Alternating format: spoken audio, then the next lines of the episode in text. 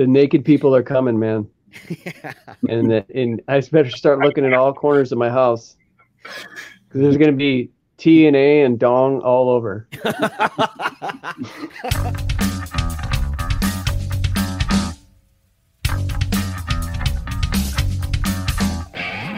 Welcome to Paleo Cheese Podcast, Episode 6 Hereditary, with special guest Bob Pastorella.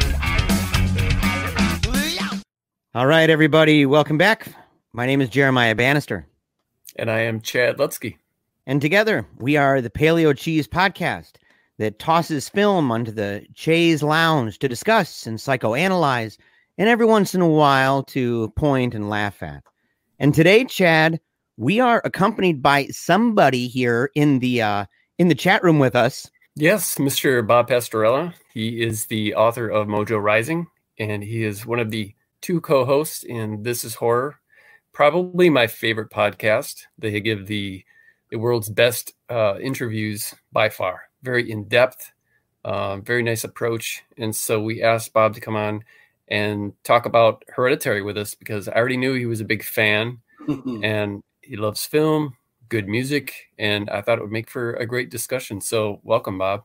Hey, thank you, and thank you for the kind words about the podcast. I'm uh, really glad to be here, and uh, we'll be talking about a film that I really, really enjoy. Yeah, actually, I one of my books was nominated for a This Is Horror award. Uh, not this year, but the or not this last one, but the one before that with Out Behind the Barn. Mm-hmm. I think uh, Betty Rocksteady ended up taking the the trophy. It's. It, I was going to say it's a conflict of interest, but you've got this grudge thing going now, for sure. Like deep deep down inside, you're like Bob. I'm. I brought you on to rake you over the coals, buddy. yeah. Well, we're gonna. We're probably for this year. We're running like really behind, like everything else. But I think this week we're gonna have uh this. Well, this week, this first week of May, we're gonna have the uh the announcement of the short list this is completely people who listen to the, to the podcast, who read the website. It's all of their votes that are going to pick. So we literally have nothing, you know, to do other yeah. than than weeding out some nominations that may not have made it. Is this really a novella? Uh, oops, wait, this was published in 2018. Mm-hmm. It barely made the mark. So you know that's that's the kind of housekeeping that me and Michael do other than that, it's it's all reader. It's, it's all it's all fans. Whenever I uh, send in my nominations under for the podcast, you guys had a podcast category, and I yeah. always put I always put uh, sorry man, but this is horror. That's that's what I nominate. And I know you guys aren't going to award yourselves, but it's the truth. I mean, I like uh, the horror show with Brian Keene. That's an, that's another good one. I really like the uh, even. I, I, think it's great that the first time a, a, guest is on, you guys always ask the same question uh, for every guest, mm-hmm. but it produces, you know, just vast differently answers. Oh yeah, I mean we've had uh, to me, I guess the most har- harrowing account was John Skipp. You know, because we we we asked about early life lessons. You know, what what what are some of the things that you learned in life? Mm-hmm. And John took us from his early childhood, and he grew up in Guatemala during a, a, a, a massive war. And, uh, and he remembers that. And he, he took us wow. down that path. And, and of course, you know, it's John Skipp. You know, if you've ever had a chance yeah. to meet him or listen to him or anything like that, mm-hmm. uh, he could talk and you and you listen to what he has to say because he's he's very dynamic. Yeah. You know, he took us on this ride for about 10, 15 minutes, and we were like, holy shit, man. wow. I don't think anybody can top this. It, it's it's amazing how that question brings out so many different answers. And there's and there, it's also amazing is there's so many similarities too. Mm-hmm. Uh, we found a lot of writers that have uh, actually, you know, gotten into it because of film. You know, they yeah. they weren't necessarily influenced by by reading when they were young they were influenced by watching movies and that's their outlet is is actually getting the words out on the page mm-hmm. so i always find that you know quite fascinating I, I i'm kind of a hybrid you know i I, I, I started reading at an early age and started watching movies I shouldn't have at a very early age. So it affected me. yeah. Yeah. Yeah. I, It's I, so uh, funny. uh, I, I know it's a little bit off topic and harkening back, but when you were talking about how much you love the podcast, you know, and familiarizing myself with with who you are, Bob, and and listening to the way you talk about different things, I thought, man, I said I can understand why he would love this podcast. But when he when he admitted to to nominating you every year and saying, well, obviously you're not going to pick yourself or anything. I don't know if you guys have ever seen that that movie Cool Cat Saves the Kids. Uh, mm-mm. it's it's well, I'm I'm unsurprised by this. It is absolutely terrible. And but but the thing is, they end up having this uh, this this award show, and on the award show, it was something about cannabis, like the Cannabis Film Award thing. And it, it's amazing because the guy that that put it together is a dude who does all these kid movies and stuff for Cool Cat, but Cool Cat won. And so it was one of those things. I know it's totally random, man, but as soon as you said that, this this image of Cool Cat just popped in my head. It makes sense because I mean they'll let us. Michael will let me and, and Kev Harrison and Thomas Joyce and the other writers of the of the website. We can vote, so we we have a say. He says because you you are listeners, just because you know you you you do have a vote in this.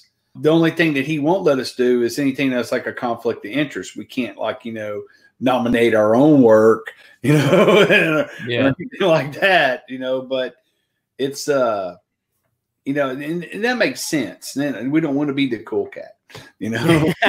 you don't want to be the Yeah, cool cat. want be want to be cool cats, but not that. Not that cool. exactly. oh my gosh. Speaking of cats, I had a dog once uh, named uh, Mr. Mojo Rising. Like All you, right. you know, you get the book Mojo Rising. Yeah, a little black pug.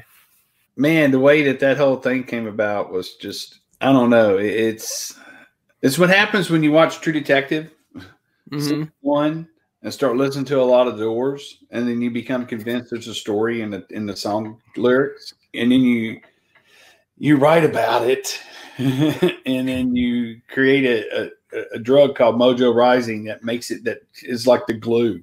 You know, I know a lot of people have asked if there's ever going to be a sequel, and I'm like, nah, maybe. Uh, but the it's very hard to capture that same lightning Mhm.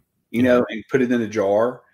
And I think that that for for what I wanted to accomplish, uh, I did. I wanted something that people would think is, you know, hey, I don't, I can't tell what's real and what's not real.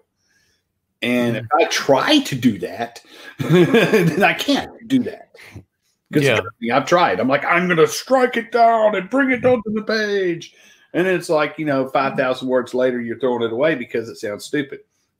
Where it happened organically. Or sometimes books just don't constitute a sequel. You know, if the story's if Mhm. the story's told. Yeah, I've always wanted to take and, and do do something about the the brother that that Junie was looking for the whole time, Mhm. and do and do Chance's story. You know, I do have like the first line of the sequel actually written. It, it deals with uh the first line is basically uh it, the one of the characters that we forget about, Skillet. He's he's in a he's in a Waffle House, and uh, the two guys next to him are discussing how to put Mojo into a into an eyedropper, and he overhears that conversation. Basically, I just have a, a- like a ton of notes, but I've I've never done anything with it, and I was going to call it immaculately stoned, and because just a play on you know that, but. Man, I listened to the Doors for a year. I can't, I don't can't listen to them anymore. I have to pick another band. you know? You And I do love it. the Doors. I love the Doors. yeah, yeah. you could make a uh, um, a whole like uh, trilogy. Name the next one uh, Crystal Ship. That was a title that uh, that I played around with, and it's I don't know, maybe one day, but I would definitely not try. I would. I think that the sequel would be a lot more straightforward. hmm I've done the is it real or is it Memorex type scenario. So I think I would try to do something, you know, along the same lines, the same, you know, some of the same characters, some overlap, but something different. I was going to say, speaking of things that uh, writing, you know, and books, we on the show every single every single episode we always dedicate the first i don't know 10 15 minutes or so to talking about things that we're reading right now and Mm. things that we may be watching in fact so we kind of we, we play off both of those but uh so what have you been reading bob like what's on what's on the agenda for you right now on the horizon or things that are literally on your lap reading Well, let me show you because I Yeah. have my bookshelf right here, mm-hmm. and so I've got this, and I've been I'm re- I'm, I'm actually reading this on my Kindle, but this is called Between Two Fires by Christopher Buehlman. This is a a really good book. It's got a nice little bird from Publishers Weekly. And I don't know if you're familiar with Christopher or not. He writes basically Mhm. horror fiction. This book is phenomenal. I got on Twitter and was looking for medieval horror, not sword and fantasy, medieval horror. And it was really funny because I was looking for recommendations on there, and Christopher made a comment that said, "Does somebody want to tell him?" You know? Yeah. And I'm like, okay. And then so of course, you know, a couple of tweets later, someone said Christopher Bull, uh, you know, uh, Buehlman's uh, Between Two Fires. And I was like, oh, wait, you wrote that. you know, then he, we started talking and uh, I ended up buying a copy. And this, a really good book. I am, I am savoring it because I'm studying it because it's set during the, uh, the plague in France and it deals with a, uh, a disgraced knight and a young girl who can who can see angels. And uh and of course you know being that it's set in a plague you know there's everybody is is uh you know religious and and all that. And and but the, it's it's there there's a lot to it. It's really really good. And of course on kindle i am reading uh the living dead by uh romero and daniel kraus Does that thing even fit on your Kindle? Yeah. Uh, I think I've got enough space for like a app, but yeah, it's it's a big book. I've been reading on it for about like two weeks now, and I'm at like twenty percent. yeah. it's pretty big, and I've gone through like quite. A, I was like, man, I'm only at twenty percent. Wow, you know. But uh, he, I read a book by him previously called uh, Bent Heavens, and you can find it. It's on Amazon. It's by Daniel Kraus. I've talked to to a few people who have said this that that they were kind of they're like, oh yeah, that's the YA book.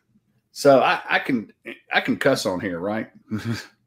Well, it's so funny because we were actually talking about this, and uh, we, we, because normally I think we've said I think we said what badass I think one time, but we had Malerman on, and so it's just become and anyone who's heard him talk where he's just being himself, you're you're in for it, and we weren't going to beep him out. Uh, But part of me was tempted to because I was I thought you know that might actually not be too bad. It might actually kind of sound okay. But I said, no, no, not with not with Malerman. So no, there's no there's no worries at all. We just let the the people know. And just Yeah. let them know this guy's got a terrible potty mouth. He writes scary books. Come on, man. Yeah. Well, I mean, because I, I and I, I'm like, I'm one of those people that I, I do cuss a lot, except for you know when I'm on a podcast, I try to make the if I'm gonna use a cuss word, I'm gonna make it effective. Of course, yeah. Yeah. You know, and so I've had I've had a few people, including my, Michael Wilson. I was I was like, dude, seriously? They have trepidations because Bent Heavens is a is a YA book. Okay. So here here's here's what I'm going to tell you. Unfuck that fast. Okay. This Oh, book, yeah. the only reason it's YA is because the protagonist is a 17 year old girl. Yeah. This book is brutal. It will devastate you. It Hmm. is it is scary.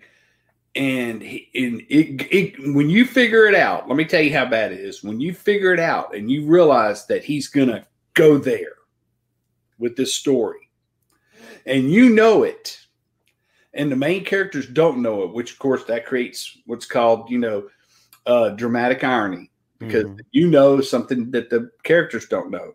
You, you, you, for a split second, you think, ah, I figured it out. And then you realize he's going to go there. And you realize how traumatic that's going to be.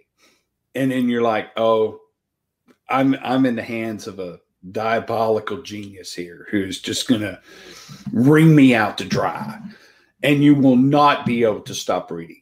Probably one of the best books I've read this year.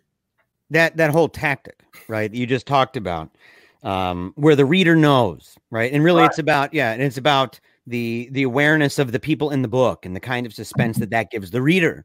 It reminds me the first time I, ex- I experienced that in a real intense way. I mean, where I just felt it in my gut was um, Oedipus Rex by Sophocles, where you know the re- as the reader, reader knows from the beginning, kind of well what's going to happen, and it's all about the discovery of how does Oedipus find out that he's hooking it up fat with his mom, right? Like, Yeah. and that and that he killed his own dad, you know. And it, it this is uh thousands of years old. So if I'm spoiling it for anybody, it's their fault. yeah. Um, you know, I would say, look, man, this ain't new, but uh, but you know, and it's uh that Aristotelian thing, you know, from his book, what was it, the Poetics, talking about uh that that that kind of irony and how it plays out, and it takes it takes a real genius to be able to do that in a in a uh, in a powerful way and in a, com- a convincing and compelling way because the reader does know. it, it's harder to pull off in a book. I believe it's it's much easier to, to pull off in a film. Uh, the classic example is uh, from an interview with Alfred Hitchcock, where he talks about how uh, he uses it because he will show two people talking at a table, and underneath the table there's a bomb with a timer, and you see that there's only like maybe a minute left. And Hitchcock is like, so now I've given the audience information Mhm. that the two people at the table do not know. Not only have I done that, but I've also set up a timer. He goes, which creates tension. So now these two people are sitting there talking, and the audience is screaming, Get out of there. This bomb is gonna blow at any minute. You just need to get out of there. And it's Yeah. it's powerful when you when you and when you when you learn what it is and you see it in action, you know, you'll be watching a movie going, ah, dramatic irony. Dramatic irony. so pretty cool stuff.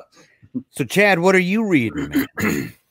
Well, I wasn't going to bring this up I, I brought it up like in the first episode, and um, I, I'm a little ashamed that I haven't read it because that I still haven't finished it because it's so thin. But I did put it down because of uh, you know I got I was asked uh, for some blurbs recently, and I was trying to make the time to see if if uh, I could do that. So I did set this down. But the reason why I'm bringing it up again is because Bob is here, and this is horror uh, published this, Yay. and it's actually not available. I'm glad to have this because it, it, this isn't available anymore in, in this format right. by th- this actual edition of House of, at the Bottom of a Lake by Josh Malerman. I'm almost done with it, but um, I, the I'm reading a lot of the same stuff. I, I, I fell into that trap that I mentioned before that I try not to do, where um, I start too many books at the same time. I don't have a problem if I'm, you know, short story collections. I'll ta- I take my time with those anthologies and short story collections. I I very rarely read them all the way through unless it's like I don't know, maybe Lansdale or, or Ketchum or something where I just can't wait to get to the next story. But normally I don't, you know, I'll take a year to read uh, one of those and then just, you know, read novel and then read a couple stories from this collection or antho and then go back to a different novel. But I'm trying to get my son to read uh, Nakota and he, uh, he doesn't like uh, to read it all. And I don't blame him. I think it's in the blood because I didn't start, uh, as a lot of people know, I didn't really start reading until I was uh, in my early 20s because I couldn't stand books. So if it wasn't Fangoria, Famous Monsters, or uh, you know some metal or punk magazine, I I, I, I wasn't reading it. So I, I made a stack for him. I said because I said you're gonna you're gonna read. You're out of school early because this you know plague thing that's going on. So you're gonna you're gonna read a book and then you're gonna re- read another one. So I got a, a stack out and I can't remember all the books that I asked um, that I you know presented. I tried to pick ones that I thought he would enjoy. I, didn't stick any of my own in there, but but the one that he ended up choosing was uh, the Hunger Games because I had read that a couple years ago and I loved it. I thought it was a great book. The first one I haven't read any other ones, but I thought it was a great book. It's taken him a while, but um, So I have to force him to, you know, like uh, give him some kind of because otherwise he'll just sit there and waste away on the Xbox. I've also been trying to get him to. I bought him a bass guitar like three or four years ago, and um, I've been trying to get him to play that again, especially since his best friend, who he spends tons of time with, and he practically spends every weekend there and, until recently. Uh, his friend during all of this is learning to play guitar, and mm-hmm. I'm like, "Oh man, you don't know what you're doing." Mm-hmm. Yeah, I said, "Your your friend, he's gonna start a band one day, and they're gonna need a bass yeah. player." Yeah, and you have all this time on your hands, and you're you're gonna regret not learning that bass. Mm-hmm. So you should pick it up. But he's just not he's not he's like dad i don't i don't i don't want to be what you wanted to be. I don't want to be a rock star. I was like so i'm trying it's like one of those things where you like try to live vicariously through your children yeah that's when you you put of, your you put your pinky right there and you go i'm just trying to teach you to be cultured and not to be not to be a complete douche clown. Say you need to yeah. learn the bass bro. Come on just well, learn I, the bass I, I he, you know, he's at an age where he's like, uh, you know, going through that know-it-all thing, and yeah. and I tried to explain to him. So you get better at a video game, at Minecraft or whatever it is that you're currently playing. So you get a little bit better at that, or you learn more about the game. Essentially, in the long run, you're not you're not walking away with anything, you know, and, and you're not excelling in, a, in a, a talent or a hobby or or anything to like kind of be proud of um, so I don't know. It's a losing battle right now, man. Oh, no. But I, I, I wish that, and I know that a lot, especially nowadays, a lot of kids don't read on their own, mm-hmm. and that's that's sad. We're gonna get mad hate mail now. They're gonna be like, "You old curmudgeons." You guys are dogging gamer culture, man. Like articles about how much money people have, have made playing ga- video games. Ridiculous like amounts. Ridiculous it, it's, amounts. It's sickening. If I, yeah, yeah, yeah. You know, but it, it, reminds me of that Mitch Hedberg joke. If I knew then what I mm. know now, I would. Yeah, yeah. Oh, I know. Yeah, you know. so, but I don't have any kids, but I, I know my watching my sister raise her kids she, you know, you you try to push, you know, kind of guide. Maybe that's a better word. You mm-hmm. try to yeah. guide, but you also let them do, you know, the thing that they want to do. To me, it's like a happy medium, you know. But hey, I'm not a parent. you know, I don't. I don't have any children, and that's that's probably a good thing. you know. You know, I'm kind of in the same boat, Chad, in a way, because um, since since quarantine, right? My son had a birthday. Well, he turned 13 yeah. and he wanted a not not a video game, he wanted a guitar. And this was kind of a cool thing because I didn't pressure him on this. You know, I mean, mm-hmm. I guess in a way I do eh, I'm able to balance out the pressure because I don't have to do much of it at home because they go to a school where they're learning art theory and music theory and things like that.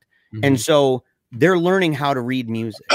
they're learning they will learn how to write music um, they they'll learn about the history of art. I mean, they're it's extremely uh, fancy pants the school, and so I'm I'm able to at home allow them to have a little bit more freedom. Well, he wanted uh, mm-hmm. to get a guitar, and it, it, it, he was excited about it um, until he mm-hmm. started to press his fingers on the strings, and he started to realize a couple things. Number one, you don't just strum around and wiggle your fingers like there's there are some chords and notes and the, the there are some notes that do not go together and that sound like garbage and so mm-hmm. like he started to, to, get this and it was hurting his fingers you know he hasn't really developed yet uh, any calluses and i play guitar too so i i strummed with him a couple times but just wasn't as interested in continuing that yeah. i'm sure i'm sure that he will especially as he gets older at least he has and it's a it's a, a full sized guitar, right?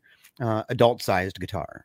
And mm-hmm. so we have uh, that's kind of been one of the issues. The other one is that they've uh, since we've been at home, they've been reading much less than they ordinarily do, and they've been wanting to play games uh, way more frequently than they ordinarily do. Normally, we don't allow any games at all mm-hmm. until Friday, and then Friday. So during the week, zero games, and Friday they get one hour, Saturday they get one hour, and Sunday they get one hour. They get like three hours a week of video games, and then we normally watch something as a family, some kind of a movie. So they're getting, you know, over the weekend they're getting like maybe nine hours of games or something, or nine hours of screen time.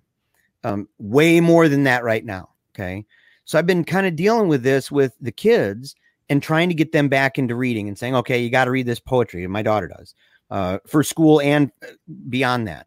But my son, uh, not the one the guitar, he's he's reading Tom Sawyer, uh, but my other one, Ambrose, the little writer and reader, who normally, ordinarily, he's reading and writing like crazy. Mhm. Um, I told him, I said, pick pick one of these books, man. I, I gave him a, a, a couple choices, and he he started reading uh, Metamorphosis by Kafka, and so I got this not too long ago, and then he read the first chapter, as did I, from this one. I've never read this guy before.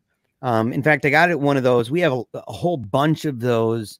Uh, what what are they called? They're outside. They're these little libraries outdoors Mhm. they're in front of people's houses and stuff. You know, I, I go on walks around this area and there's like four of them. And so I just hit them up constantly. I'm constantly hitting up the books. But I found this Hmm. one called uh, Crackpot Palace by Jeffrey Ford, uh, uh, Edgar Award winning author of The Girl in the Glass, and uh, another one called The Shadow Year.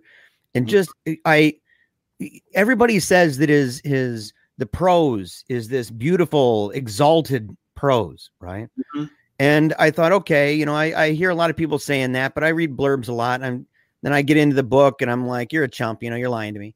But um, this one is amazing. This one one line with this this part of this paragraph, I'll just read it, man. It's awesome. Says, To my right was the angry surf, all iron gray and foam. Above, brown clouds filled the sky like shoveled dirt, as if the setting sun were being buried alive. To my left, rising above the tops of the tallest dunes that surrounded it, was a most bizarre structure, a cockeyed monolith of a dwelling made of planks crafted in the shape of a human head. Its physiognomy was evident in the large eye like windows, in the gable ears, in the white seabirds that sat upon its sloping roof like a close cropped hair of an old man.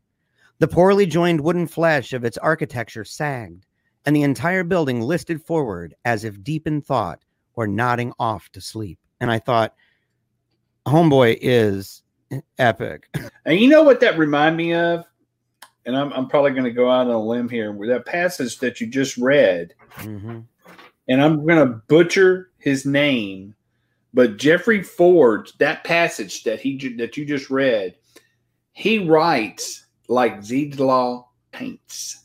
I like that comparison, man. Yeah, because Yeah. I got images of, of his paintings in that scene, and that that's that's beautiful. And that what book is that from? It's Crackpot Palace. And I like how he starts off. He starts off midway upon the journey of my life. It's kind of a hearkening to to Dante, you know. But he's, it's just it's so good, and I love it at the end. I mean, he's talking about you know all these images that he, he kind of wakes up and he finds himself in his home. Uh, if I remember right, yeah, his wife's voice is calling out, "Come to bed," and and he said, and it startled me from my infernal work. And there's infernal here. Uh, how could she be here? I wondered. Then the palace began to tremble at its foundation, and the shifting mist lifted from before my eyes. I felt the snow and wind in my face, and looked up to see that I'd left my study window open. A thin ridge of snow lined the sill. As I stood, the images of dreams and scraps of story that had buried me to the neck sloughed away like so much sand dispersed by the wind blowing through the window. I closed it and turned out the light. Shuffling through the dark toward the bedroom, I finally remembered where I was and what I was doing. And I'm just like, what a genius. like so, so I felt like these they're they're not lying. The people who blurbed this and said that this guy has this exalted prose that's just gorgeous. I said that's an understatement. That's just from the introduction. Mhm. So I'm super pumped to to read this. It's a collection of uh of short stories. Yeah, I'm looking at now. The one I was going to bring up is that he um, he he wrote a book called Ahab's Return or The Last Voyage, which is a weird fiction cosmic uh, sequel to Moby Dick.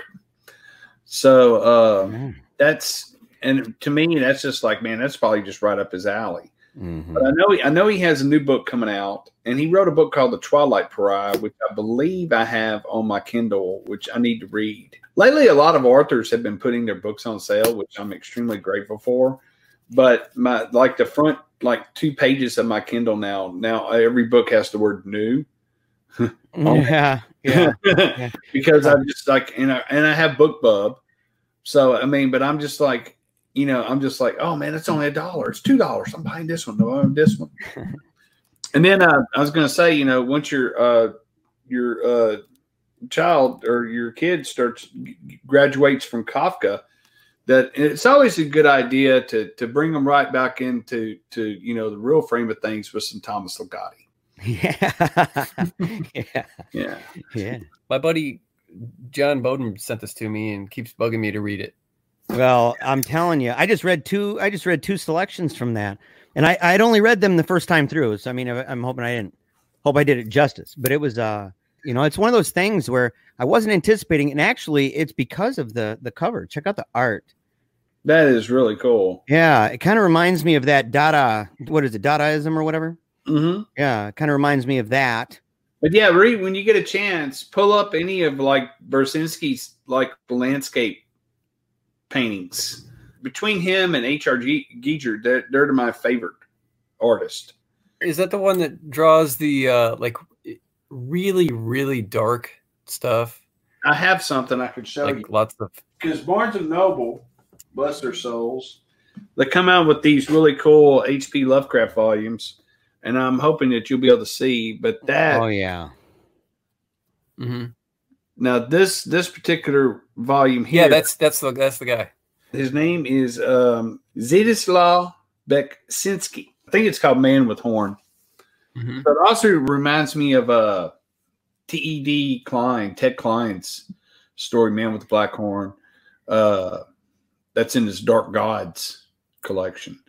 So now we're getting deep, Hmm. getting deep into the the horror. Speaking of getting deep, let's begin our hereditary chat. Man. Shall we? Let's do it.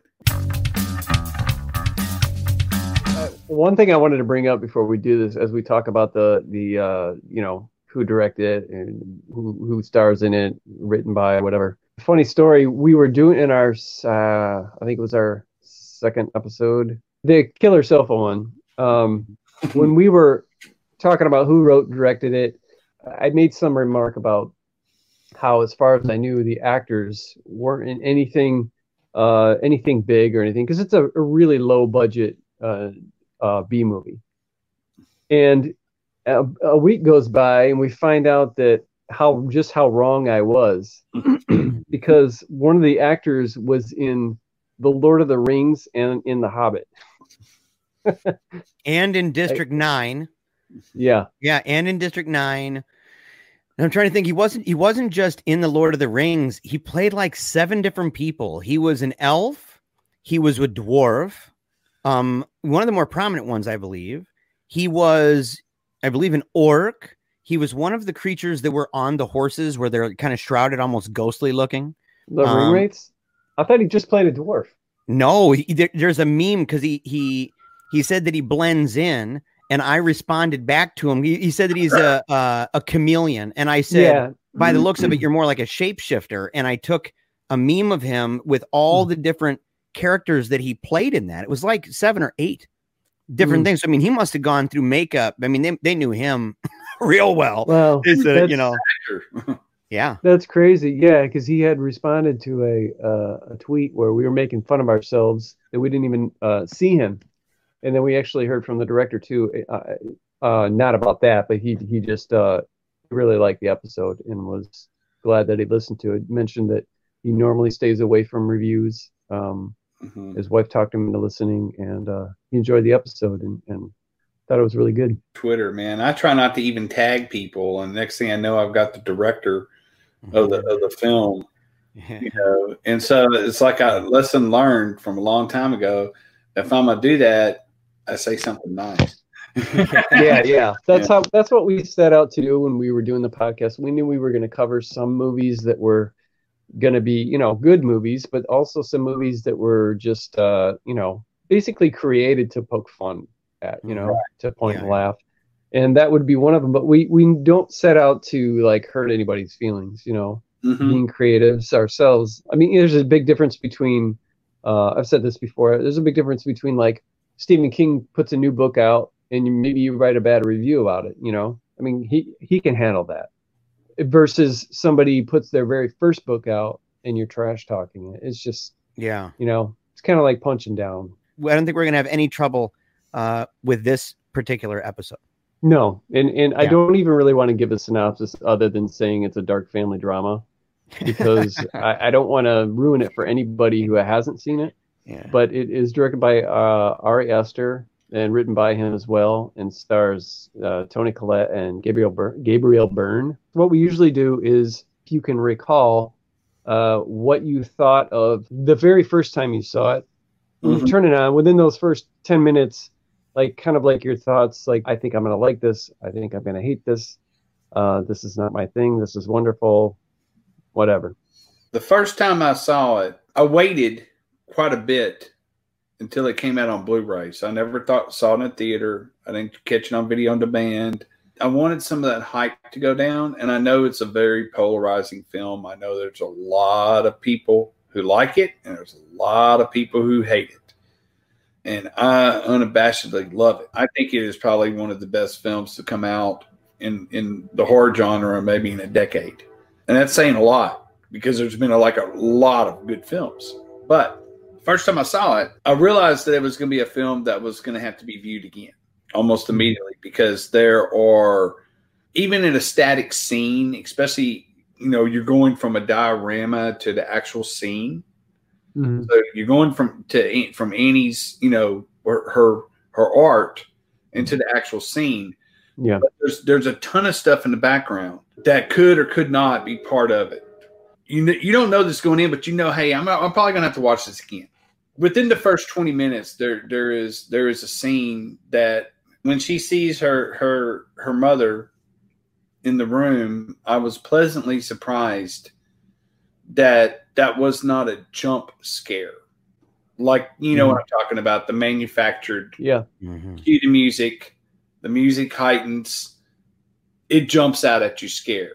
I guess for all technical terms, you could probably call it a jump scare, but it creeped the hell out of me. I mean, it was effective. And at that point right there, I was kind of like, within this is like within 15, 20 minutes, I'm like, okay, we got a guy kind of knows what he's doing. So I'm going to let him take me for the ride.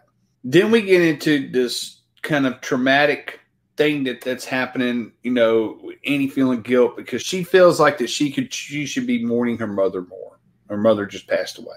Basically, what's happening is Ari is setting up everything, and you just don't see it because you are forced to watch this drama play out in front of your eyes.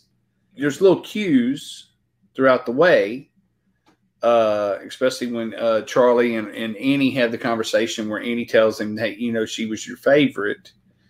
or you were her favorite Mhm. and she says that that you know she always wanted me to be a boy and annie takes that as well. I was kind of tomboyish. Golly i didn't like dresses or none of that kind of stuff.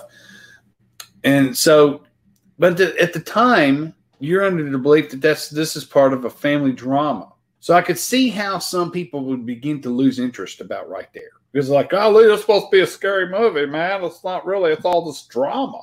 Mhm. you're being set up. So by a very skilled person who knows they're manipulating we go to the party where peter's you know he's got his he's got his weed. He's got he's trying you know to get with the little girl who's i, I can't remember her name. Beautiful girl. Mhm. man I had, I had no idea. I had i had no idea what was going to happen. And charlie you know she's thrashing about and everything and, and he he he sees something in the road. I actually had to go and read the script because it's so fast you can't see what it is. What what was it? Was it the same thing as in the yard? no No, it No. was a deer. it's a deer carcass What was in Mhm. the yard? I mean, I yeah, I I don't mean to I don't mean to stop the flow there, but there was a scene At where the end of the movie, they're they're outdoors and there's this thing and it looks brown. It's not a rock, but it's behind them, kind of in the taller grass. I don't I don't know. I, I remember her seeing her grandma out there by a fire. It's kind of like room 202. It's one of those things that that the person walking by isn't going and looking at this thing. Um, but yet for some reason it seems like it stands out in the background. Not as not as obvious as room 202. That's kind of a that's a curious thing. Like, what's that all about? when when when she you know, sticks her head out the window. He swerves off the road, hits the telephone pole, knocks her head off. Uh, wow. Okay, that that really kind of messed me up. and I remember looking at my roommate, and usually, like if we're if he's watching a movie, and or if I walk, you know, come home and he's watching a movie, and I, I say, "Hey, I'm gonna check out this movie too," you know, if something like really kind of badass happens, you know, I kind of give him that old look, like, "What's up?" You know, and he just staring at the screen like this. I'm like, "Oh wow, that got him." you know? I think I think that the trailer that they put together was pretty genius too because the trailer kind of presents itself. You're not sure what the movie's about, but you know that it's has you think that it has a whole heck of a lot to do with some kind of different looking girl, you know. Mm-hmm. She, she's different looking, you know, with her clucking noise and stuff. You're, you're not sure, but you think so. When she dies, I think that that trailer actually helps that that if you've seen the trailer and then you watch the movie and then all of a sudden she dies, that that trailer actually helps. You're like, well, what's the rest of the movie going to be about now? What's what's happening? Yeah, the misdirect. I mean, there's so much misdirection, even on on different levels than what we would mm-hmm. expect. Mm-hmm. The scene that's right after that is the most painful for me to rewatch, which I've I've only re I've seen it once and I've rewatched it once. I will not probably ever rewatch it again it's when Peter finally makes it home and he wakes up in the morning. Mm-hmm. Any other director would have come off of him and started following Annie down the steps, you know, down the front of the yeah. house, down to the car, calling back, you know, to her husband, getting in mm-hmm. the car, discovering what happened. But not Ari Aster. No, no, he doesn't have to show you.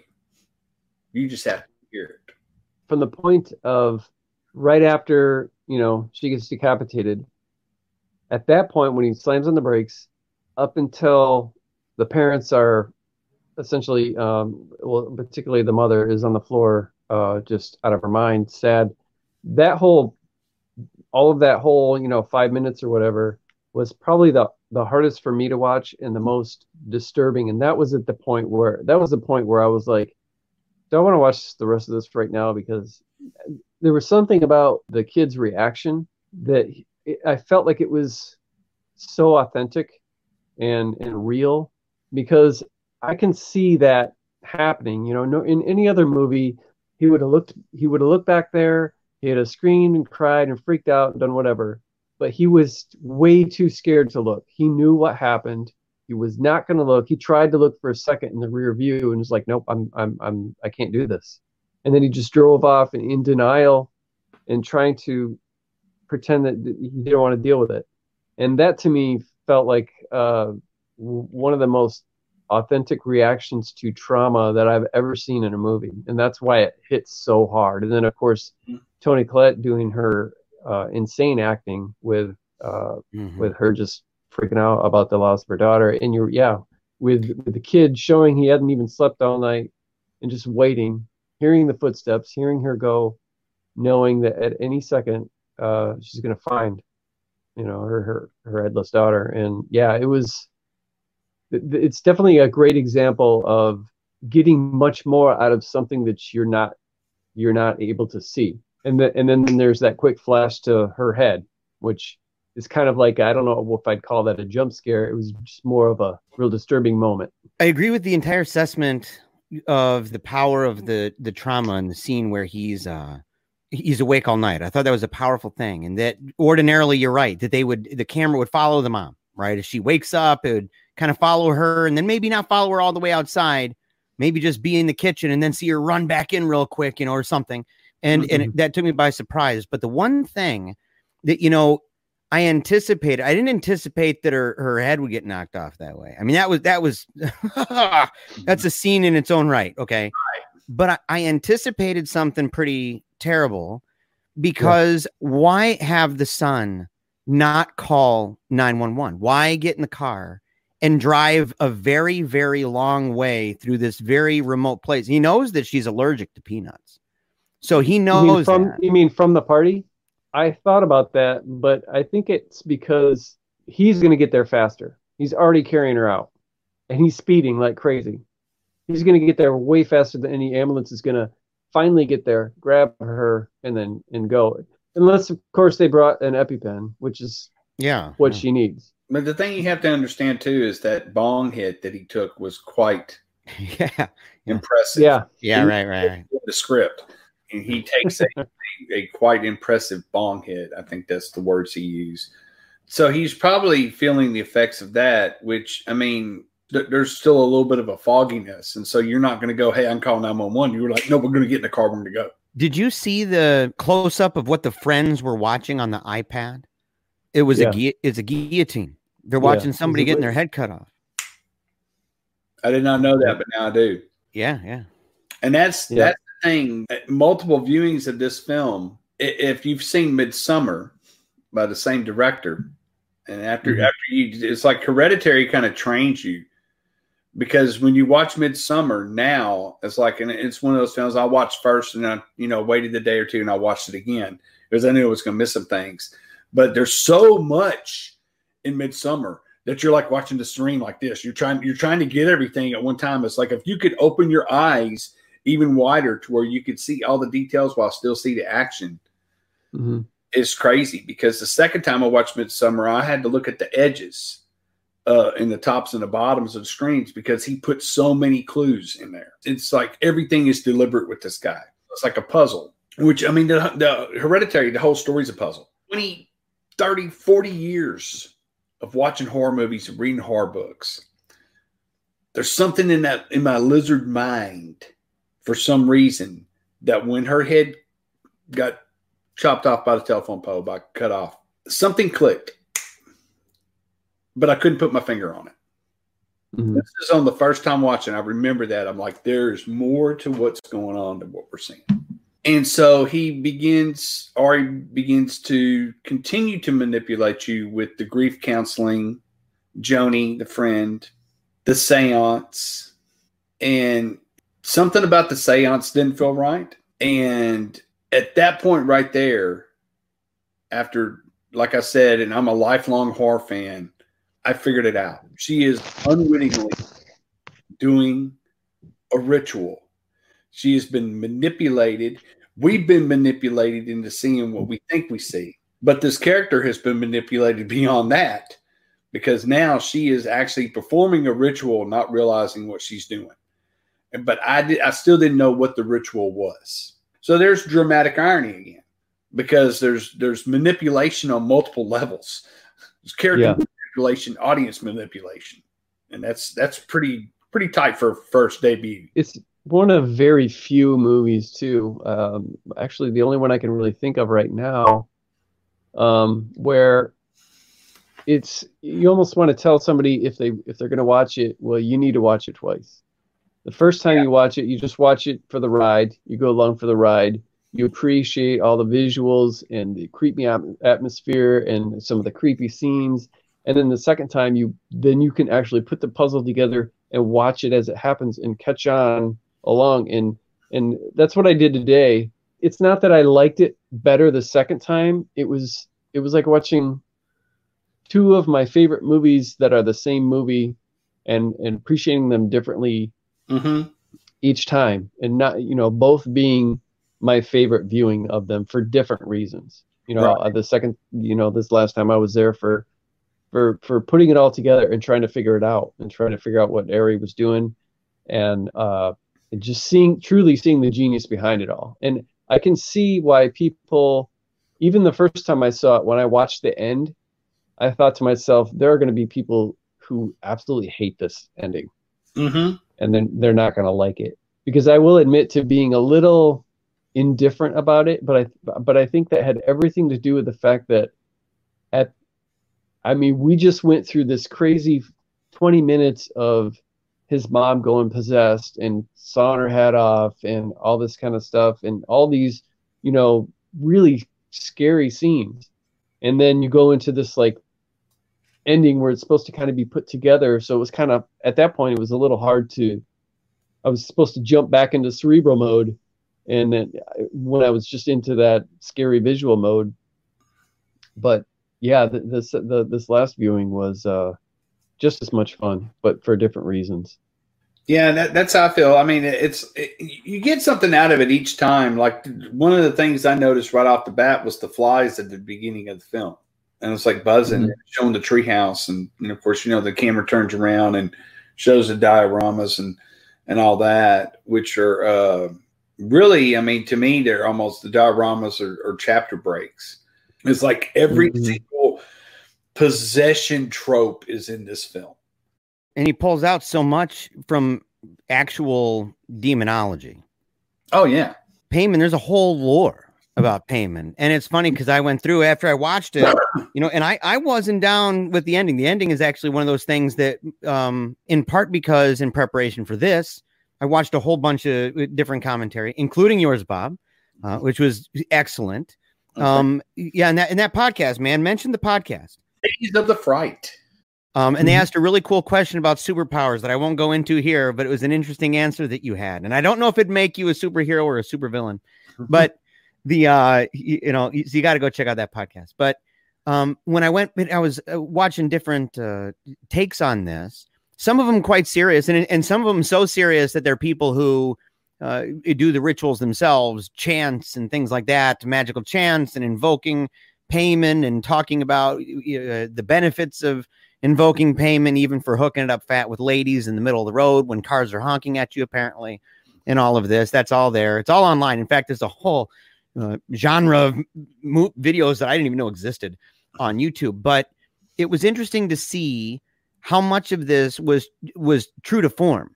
It was interesting to to even hear the way he talked about it and that he uh, the the director saying that he yes that he went in and he was studying it quite a bit, but he got to a certain point where he had to get out of it. He said, "I can't. I this is I can't deal with this. like it's it, it's pretty dark, pretty dark stuff.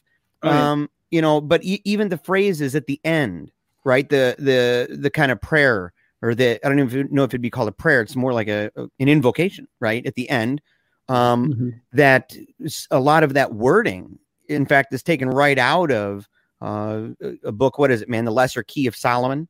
Mhm. Uh, is it the Goetia? I don't know how you pronounce that. The Getzia. Uh, Lesser Keys of Solomon the King. Samuel McGregor Matthews and Aleister Crowley. And Mhm. so in there, I mean, it goes through and it talks about uh, a lot of this line by line, even down to the thing that was a strange phrase. And I, you know, not growing up with a lot of horror, uh, I wasn't familiar with the concept of familiars. Okay. Mhm. The good familiars. And I said, well, what the heck is a good familiar? And it was funny because in the, in the pre-show, we were talking about sounds in the room and you let your good familiars out of your room. You have cats Yeah. and uh, so your your good familiars were were were told to leave. But um, but there were certain things in it that uh that I I, I wish I would have thought of. You know, I'm, you can't you can't really think of it until you see it, and then you got to reflect on it, and then decide if you want to see it again. But for example, the beginning, uh, it's it's panning around this room, right? And you, you've got all of these. It's the little world, right? Um, what was the phrase you used for that diorama? What you what's the phrase? You yeah, used? Is there the, the actual little art things that she makes, those are called dioramas. dioramas. So And- there's dioramas. I have a friend of mine who actually does that, but he does it for uh, Alien, uh, based off the Alien films. He creates sculpts uh, the best action figures you have ever seen, and he creates uh, the uh, diorama, the Nostromo. Well, like where it, it begins, if I if I'm remembering correctly, the first room that it shows seems to be is, is it the grandmother's room, mm-hmm. right? And the Uh, grandma isn't it the no, grandmother's it's- room? Oh, it's uh, Peter's room. Wait a second. No, no, no, no, no. The first one's not Peter's room. The first one, w- the very, very first thing, because it pans and it eventually goes to oh, Peter's room. Yes. So the first room The hospice. yeah the first the first room is the one with the door closed that ultimately would be the the room in the picture the promotional it says keep out on it and that's the mom's room that's the room that they lock up and so mm-hmm. the way they pan it around and stuff and they begin to show Okay, I've, I've, I've heard somebody talk about it um, and maybe i'm wrong but i've heard somebody talk about it questioning whether you know that the imagery of that and the symbolism of that is that um, it's almost as if they are the work of other hands that there's an artist at play here that's not the family and that the family itself is part of this this diorama, right? This the the little world, and that Yeah. these demonic forces, these cult, these occultic forces, are what's manipulating and what's doing this outside of that, and it's almost kind of a, a scene within a scene, which Mhm. it turns out to be, in fact, right? Then it, which brilliantly done, seamless. And I mean, I- and that's that's, that's an Ari Aster thing. If you've seen Midsommar, uh, right whenever the film starts, um, if you if you pause it, there's there's a, a mural that is played across, and most people just you know, and it's it's the mural that on the, on the Blu-ray down at the bottom it says play, you know, then episodes and so on, you know, set up and all that. So, but if you pause it right there, just let it sit right there, and you look at the mural, you will see that it tells you the whole damn story. Yeah, it does too. Most people, they just go, ah, well, that's pretty artwork. Let's just watch the movie. But the mural tells you the whole story. So basically, It's like looking at a storyboard. showing us or showing us, yeah, it's a storyboard. The dioramas are a three dimensional storyboard of what's about to happen. And the whole Yeah. family has been manipulated by outside hands. To me, that's one of the scariest things in the world. That scares me to death. Mm-hmm. That cult, that that concept of the cult. I mean, you when you think about it, the word cult is in there. That means there's there's more than one. There's followers. It's secret. It's cabal, and that stuff is is very scary to me. Two things I noticed uh, on this last viewing was, and I don't know if this first one was on purpose or not, but I did notice that the areas where uh, um, that belonged to Charlie, that belonged to Charlie, were elevated. Her treehouse was elevated, and her bedroom was also elevated, just by like two, three steps, as uh, like as though it were, you know, you take a couple steps uh, up to a throne or something Mhm. very weird, very strange setup. And again, I don't know if that was done on purpose or if that was uh, symbolic of her, even though she was, you know, she was not a male, she was essentially being borrowed for, you know, temporary purpose and, and acted as, as Paimon. And I also noticed that her clucking that she did, um, she only did it when that spirit or that oppressiveness of Paimon was nearby.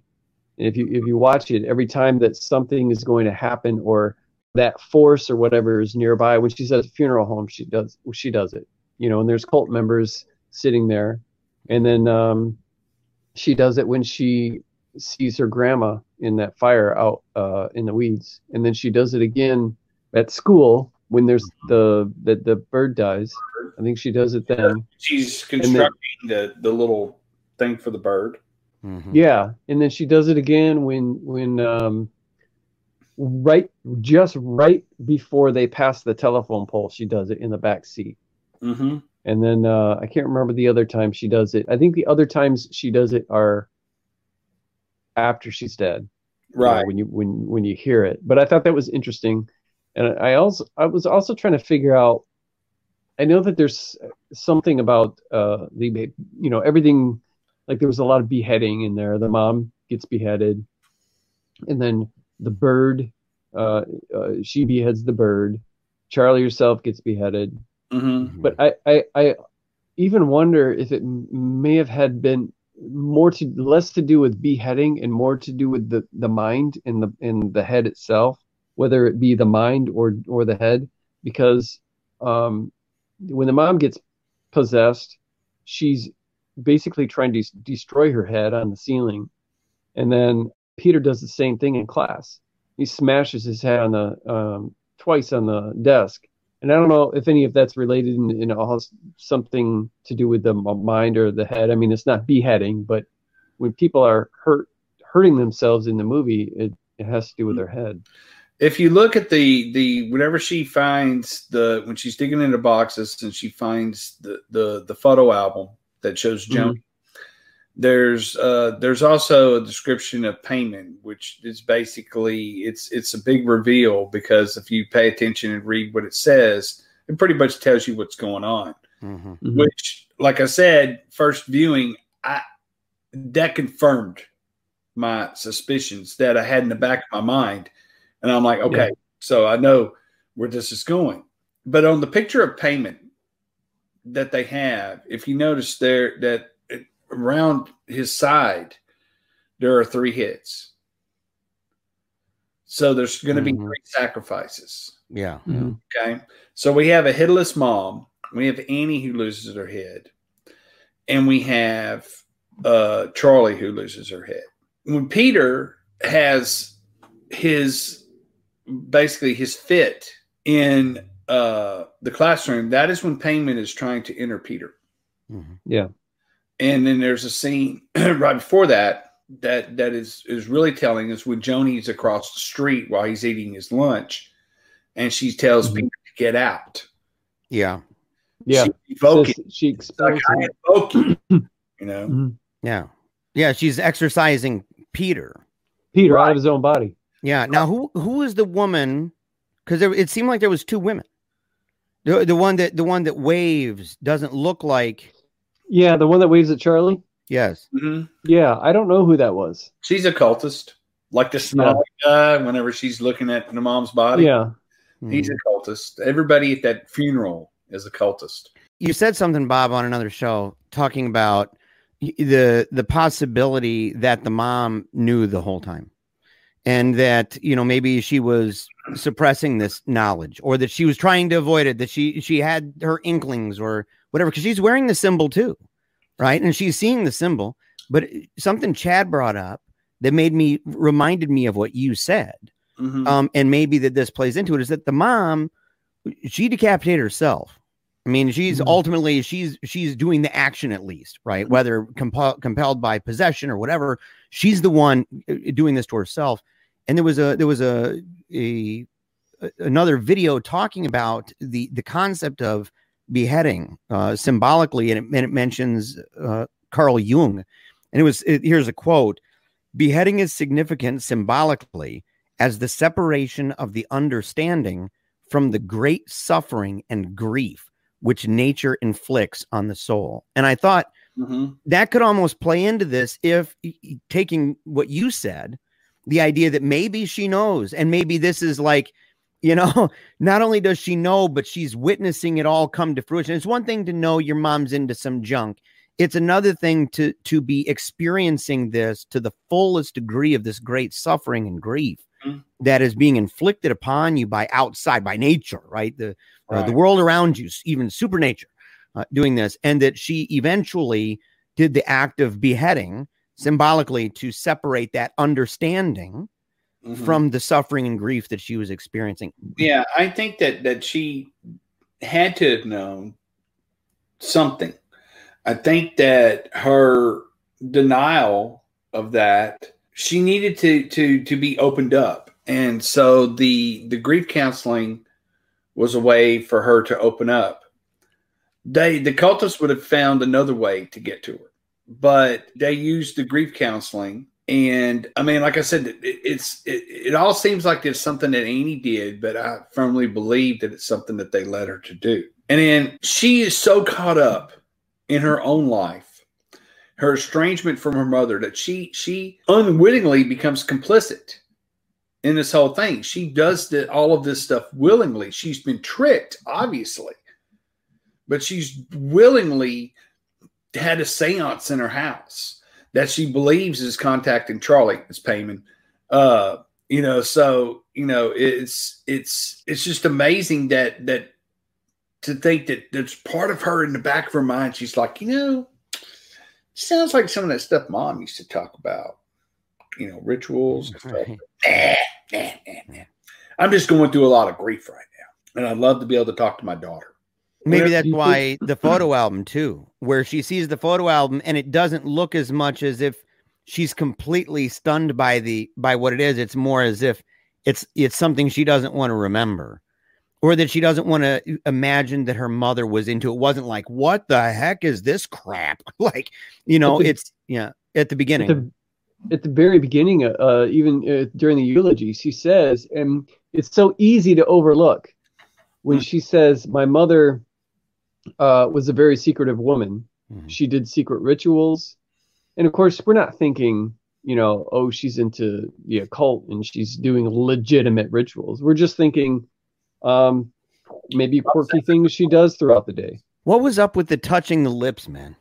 In the in the casket. It was an anointment. Was it because Yeah. it was even even the ring was kind of like I, I've seen a, a picture of it since, and it's kind of you know it's got interestingly enough almost a cultic hand symbol, and it's got the the using the middle finger, and the way that the the ring is positioned, it's it's that it's positioned so that you can see. It's not it's not up high. It's as if the ring is to the side Mhm. and it's this weird blue stone. I I haven't thought about it any more than that, but just to simply say that it's a really strange way for a ring to rest on a finger. it's got to be delivered knowing it's Right. all roster. Right. One of the things too is this movie bars a lot from uh, The Exorcist in the fact that we have a possessed person and who basically we have Charlie, she's possessed. Paimon goes into the one most vulnerable until a the ordained host is available, and so then we find this out later. What we're seeing here is a subversion of the trope because usually, if you think back to The Exorcist, Regan was possessed by Pazuzu, and Pazuzu wanted to destroy the body. That is that was Pazuzu's goal is I'm going to kill this girl. Whereas you have Paimon, who's like, I'm in this body. I really want to be in a man. So I don't really have to take care of this body, but I can't let it die until the right time. And then so when Annie's mom died, it was time for Charlie to die.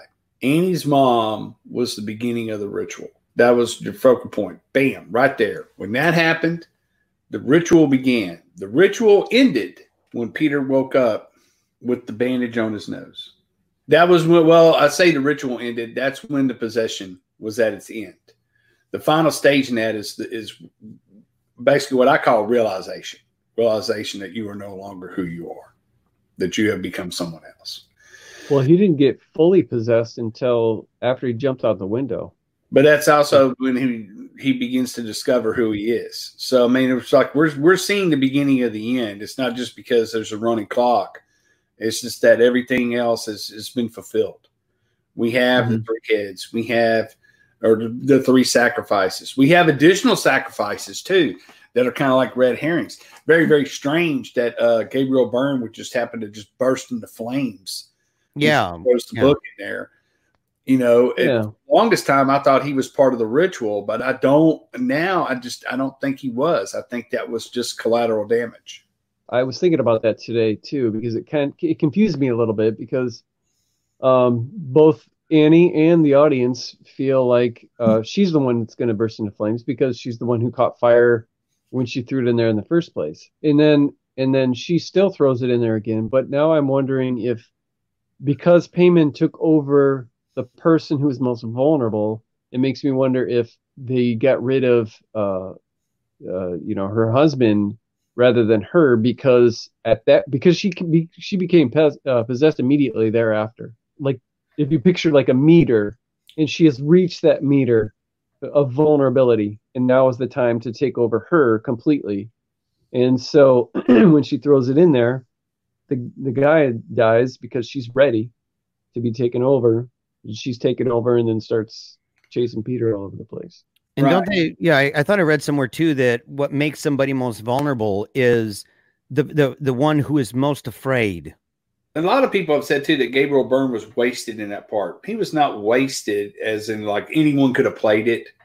You know, I think it was a very, very good choice because he is playing his most restrained that we've ever seen, and he could have played that so off the top crazy. He is capable of doing it. I've seen him do it.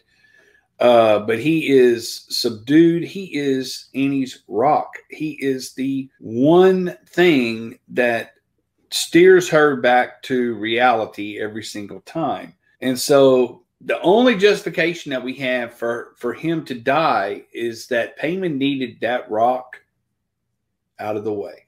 I used to think that he was part of the sacrifice, but I'm still going off the the, the concept that that you know there there's only three and there and they were all decapitations.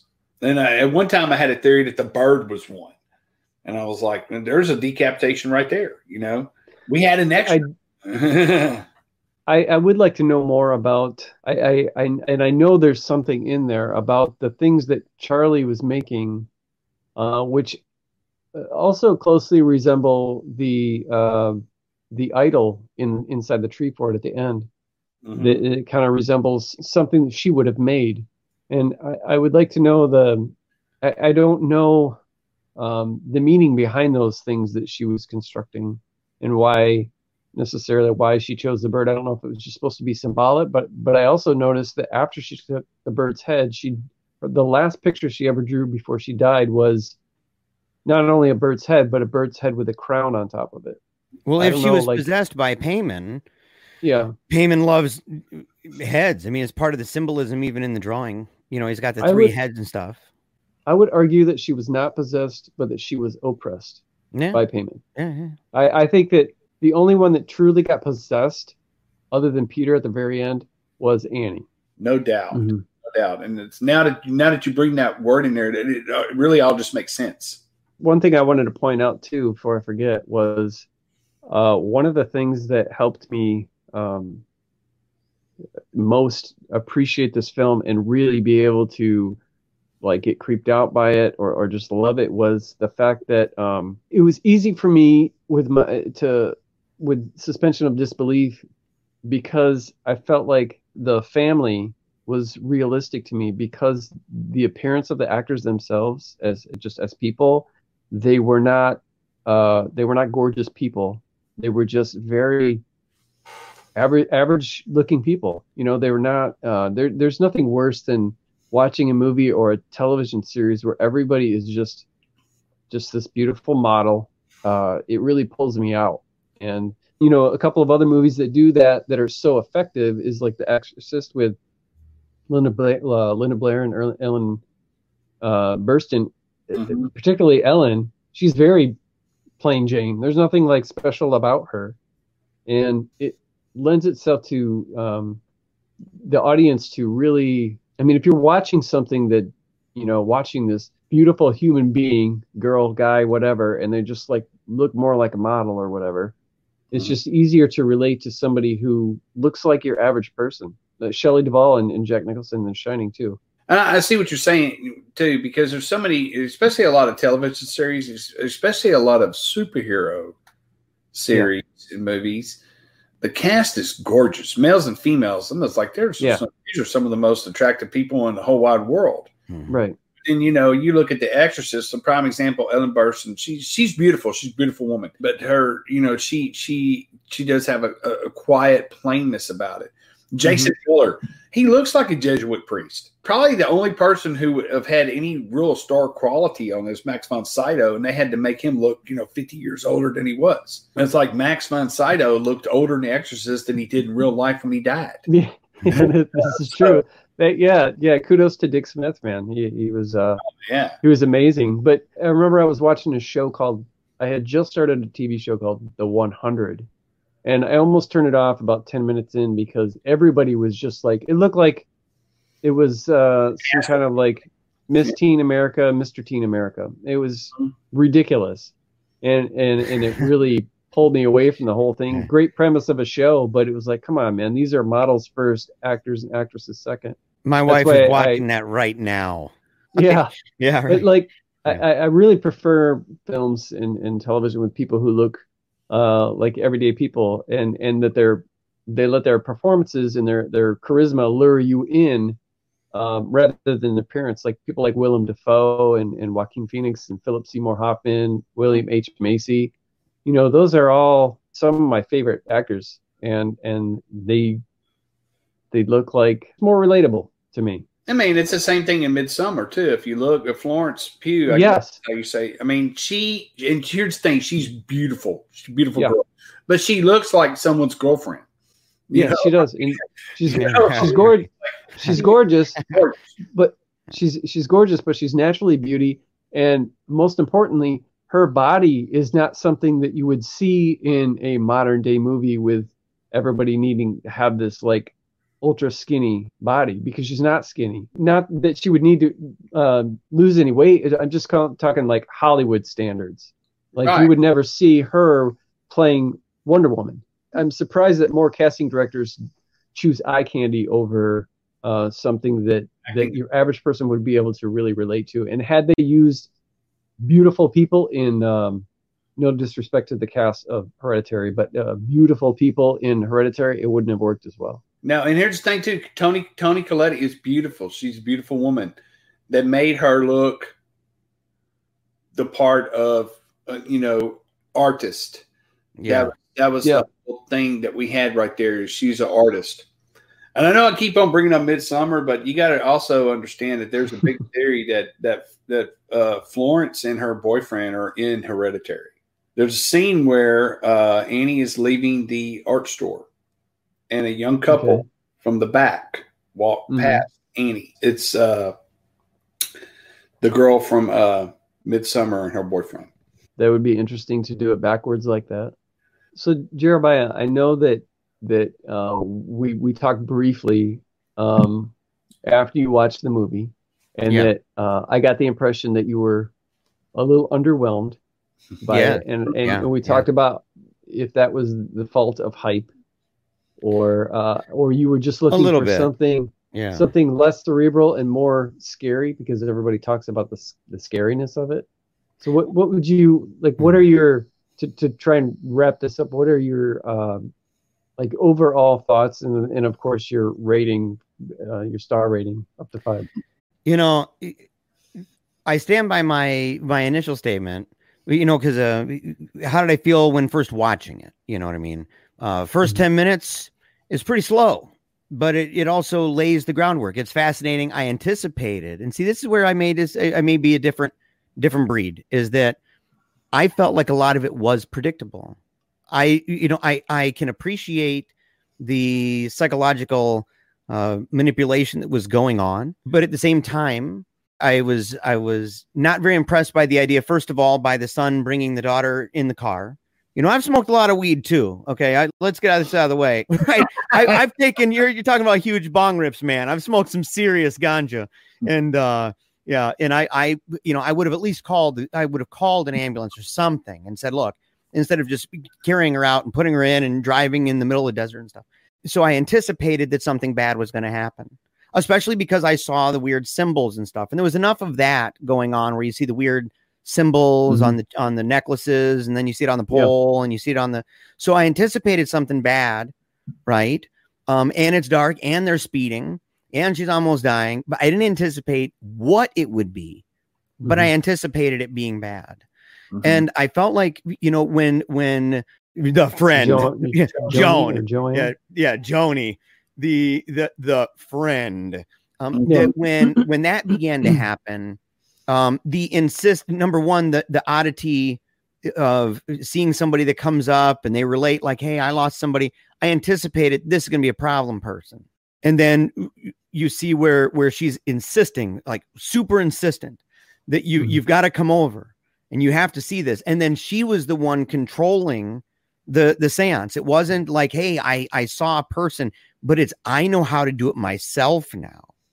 Then I said, oh well, this person's obviously whack, Mhm. right? So so this person's obviously super super wicked. So when when there was the scene where she goes back, the mother goes back, knocks on the door, and nobody's answering, but there's candles all over. I, I was not at all surprised by that. Um, I I was surprised by the ending, and I know we talked earlier about whether or not we're gonna give it away or not. Um, I won't. I'll just simply come to find out I didn't have to. Um, to just simply say that the end did surprise me. Okay, I was surprised by how that played out, and it would be interesting now for me to go back and to say, okay, with this in mind now, how would I now see this? What were what would be the things that I'm looking for now? Having studied this and having watched different reviews and heard Bob talk about it and stuff like that, and heard you talk about it. Um, but I felt in a way that the ending was wh- wh- what is it? Uh, Deus ex machina, right? The God of the machine. Like if there was a a, a, devil of the machine, right? If there was a devil of this, Mhm. um, to come in and be the the demonic version of that, the inverse. I would feel that this movie is a little bit of that. and that the devil comes in and swoops in this is what this is what's really going on folks this is it's all been a it's all been a, a magic trick right a, a sleight of hand and so but all of that being said i still think i would have enjoyed it more and i'm not saying it's a bad movie I, am not going to rate it like you rated Unicorn City. okay, okay, I'm definitely not doing that. But but to, to say if I wouldn't, if I would have taken what Bob said earlier, if I would have, I wish I would have heard you, Bob, talk about it. You know, just just the beginning bit of advice that you know you try not to let the the hype get to you, and you don't want to you don't want to listen to too much of what people are saying. Mm-hmm. Because I did that to my detriment, and I heard the phrase "scary." People would say, "This is the scariest movie I've ever seen." It's the scariest movie of the year it's the scariest movie of the decade, whatever. And so when I went, I had an anticipation of an expectation, in fact, of the sensation that I would experience watching. And right. that sensation I experienced of fear and and fright. And instead, if someone would have if someone would have said, "Bro, this is the most disturbing. This right. is the most unsettling." Right. And there are scenes that will stick with you and mm-hmm. you just can't get them out, right? Once you once you've seen it, you mm-hmm. aren't unseeing some of this crap. Okay. Right. If they would have just left it there, I think when I watched it, I would have walked away from it going, Oh yeah, that is true. So mm-hmm. my bit of advice, number one, I I would rate it, I'd still rate it almost a four. I'd give it like just under a four, I'd give it 3.9. Mm-hmm. But I I would say that um I would encourage people not to anticipate fear and it, that way, if they are afraid, all the better. If they're just simply disturbed and not afraid, then all the better. and so I'm hoping maybe that this will will help to to for people who wish to watch it, and that I didn't ruin anything, right? And that I, I didn't say the ending because the ending did you know did bum me out a little bit, um, and even the literalism of it that you know so much of it was literally pulled from stuff going back. I mean, it's impressive a little the, the idea that somebody went back to the 1500s to to read a book about demonology and and the the hierarchy of demons and stuff. I mean, that's pretty that's pretty dope. But I would give I, would give it like a 3.8, 3.9. Yeah, I would say that uh, if I had to rate it, and I hate rating because you're trying to put an objective measurement on a subjective medium, but uh, I mean, it's definitely uh, you know a four four out of five stars, uh, which which is is strong. okay, uh, there are very few five stars uh, films that I've seen in my life. So, and which is why I hate ratings because people's like, well, what's a five star film?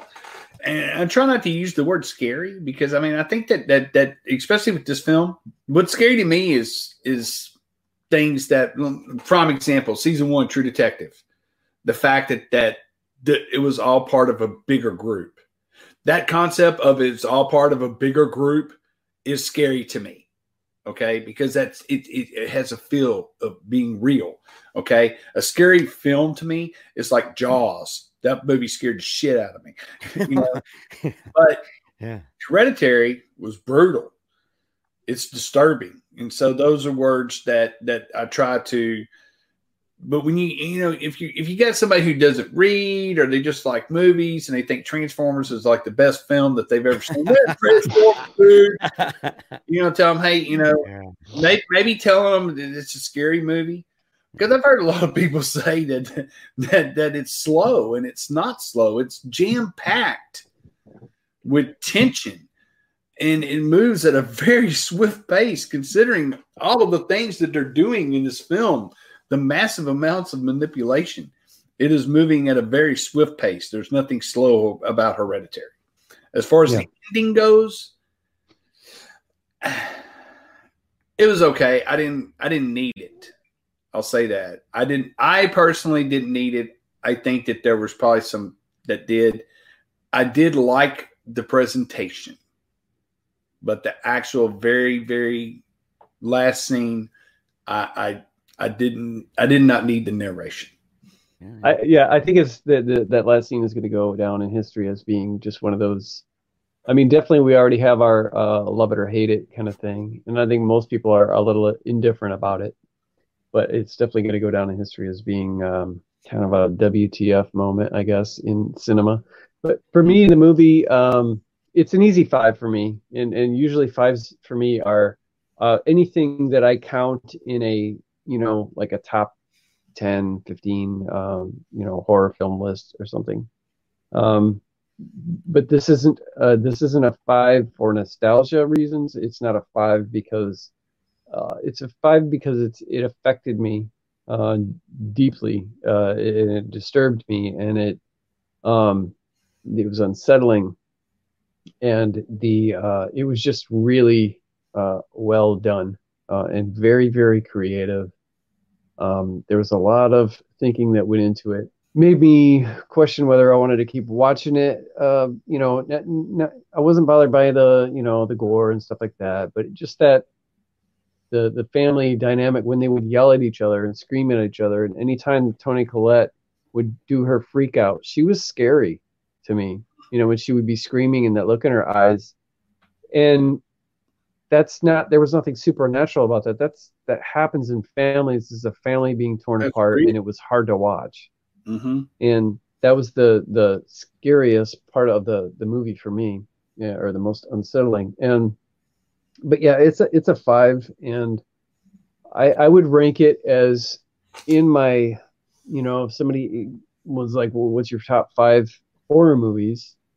I mean, I think I still think it's scary, but um, that would probably be in my top five and in in my top two of of the best horror movies in the last uh, decade right up there with for me with it follows which is another movie that people either love or hate but i i personally absolutely love that movie but and your son gives it a five. In fact it's the pinnacle of all of all scary yes. movies of all time. In fact it's so scary there's no other movie that can ever scare him again so he's yeah. just done watching scary movies. This is right. yeah, it's over. Right. yeah. The last the last ten years, it's yeah. it's in my top five. It's probably in my top ten, and I mm-hmm. that's why I hate the star rating system because I tend to gauge it against all films. Mm-hmm. You know, in any genre, you know, I can't just, you know, is, now if I'm just just going to say, hey, in the in the horror occult genre, then I'm going to give it a five stars. You know, yeah uh, but in overall, all, in all films I've ever seen, it's it's a solid four all day long. I will say this: if there are two dudes, I, you know, I, have listened to uh, what's his name, and I should have mentioned it, Ager. I could have mentioned a couple people. A, uh, oh yeah, on YouTube. Yeah, mm-hmm. Ager, um, and also Jay Dyer because he brought up the comparison to the movie, and I, I wanted to ask Bob if he'd heard it, but I forgot, man. If he'd ever watched the movie "To the Devil a Daughter." No, I've heard of it. I haven't seen it. Yeah, uh, a guy named Jay Dyer says there's a similar dynamic at play, and an, an American occult novelist battles to save the soul of a young girl from a group of Satanists led by an excommunicated priest who plan on using her as a representative of the devil on Earth. Um, and so it's a similar, different, you know, a boy instead of a girl, or a girl instead of a boy uh, stuff like that. But Jay Dyer mm-hmm. uh, from Jay's, from Jay's analysis uh, uh, uh, made the comparison to that. But if there are, after watching those and hearing them, if there are two dudes that could convince me that this movie is better than my initial re- my initial thought, it's you two. Hearing you guys talk about it, forcing myself to think it through more as you're describing it, you've con- you've convinced me at least that I don't have to be compelled to go and watch it again. Jeremiah and I were talking um, a, a, couple episodes ago about uh, the term elevated horror and hmm. uh, how I didn't like that, and I think that it's sad that we use that term to describe a, an intelligent film, you right. know, something that, that is unique and doesn't uh, and makes you think and doesn't follow a bunch of cliches and tropes, and that we have to have a term for that instead of just a a good movie. I mean, all those great horror movies from the 70s, if they were came out today, they would be probably considered uh, elevated horror. The elevated horror is a terminology used by critics who don't like horror to explain why they like a horror film. yeah, they they want to keep their yeah. they want to keep their elitist uh, uh, pretentious status. Um, Yeah. And, and yeah, So so I have a very broad definition of what horror is. I mean, you know, I've, I've gotten arguments with people whether Bone Tomahawk's a, a horror film or not. They're like, there's there's nothing supernatural in it. Uh, I I wasn't scared. I'm like, yeah, but I think Kurt Russell when he was in that cage at the end of the film was scared. he was feeling Yeah. horror, weird deal, you know. So Jeremiah, you, know, is there any while watching this? Is there any uh, any moral that you walked away from that that that, that maybe we didn't pick up on that you think you could share with the listeners, or or that you know anyone that haven't seen the movie, or or give them another reason to watch it? Yeah, dude, if I'm ever, you know, in an attic and seeing dead people and seeing my mom cut her head off and then jumping out of a window and somehow surviving that only to witness what the son witnessed with the mother. Okay. And I don't want to give it away too much, but let's just say, man, I ain't following her up the ladder to the treehouse, dude. I am booking fast out of there I'm getting out of town because whatever is up in that treehouse is not as awesome as whatever else is anywhere else. Um, and so that would be my moral man because that was a bad decision for him. Okay. I don't think that was very wise and what his eyes were forced to see. Uh, I wouldn't, uh, yeah, de- definitely anything anywhere is better than in there. that I, I think here's my theory: horror cannot happen until someone makes a bad decision. Hereditary is a film where the bad decision is made at the end of the film. That fits right here, man. There's no doubt about that. So, Chad, if there was a moral for you, Um, I think that if uh, if I know that my house is fully stocked with ant traps, and yet ants are still showing up everywhere, that um, the naked people are coming, man, and that and I better start looking in all corners of my house because there's going to be T and A and dong all over.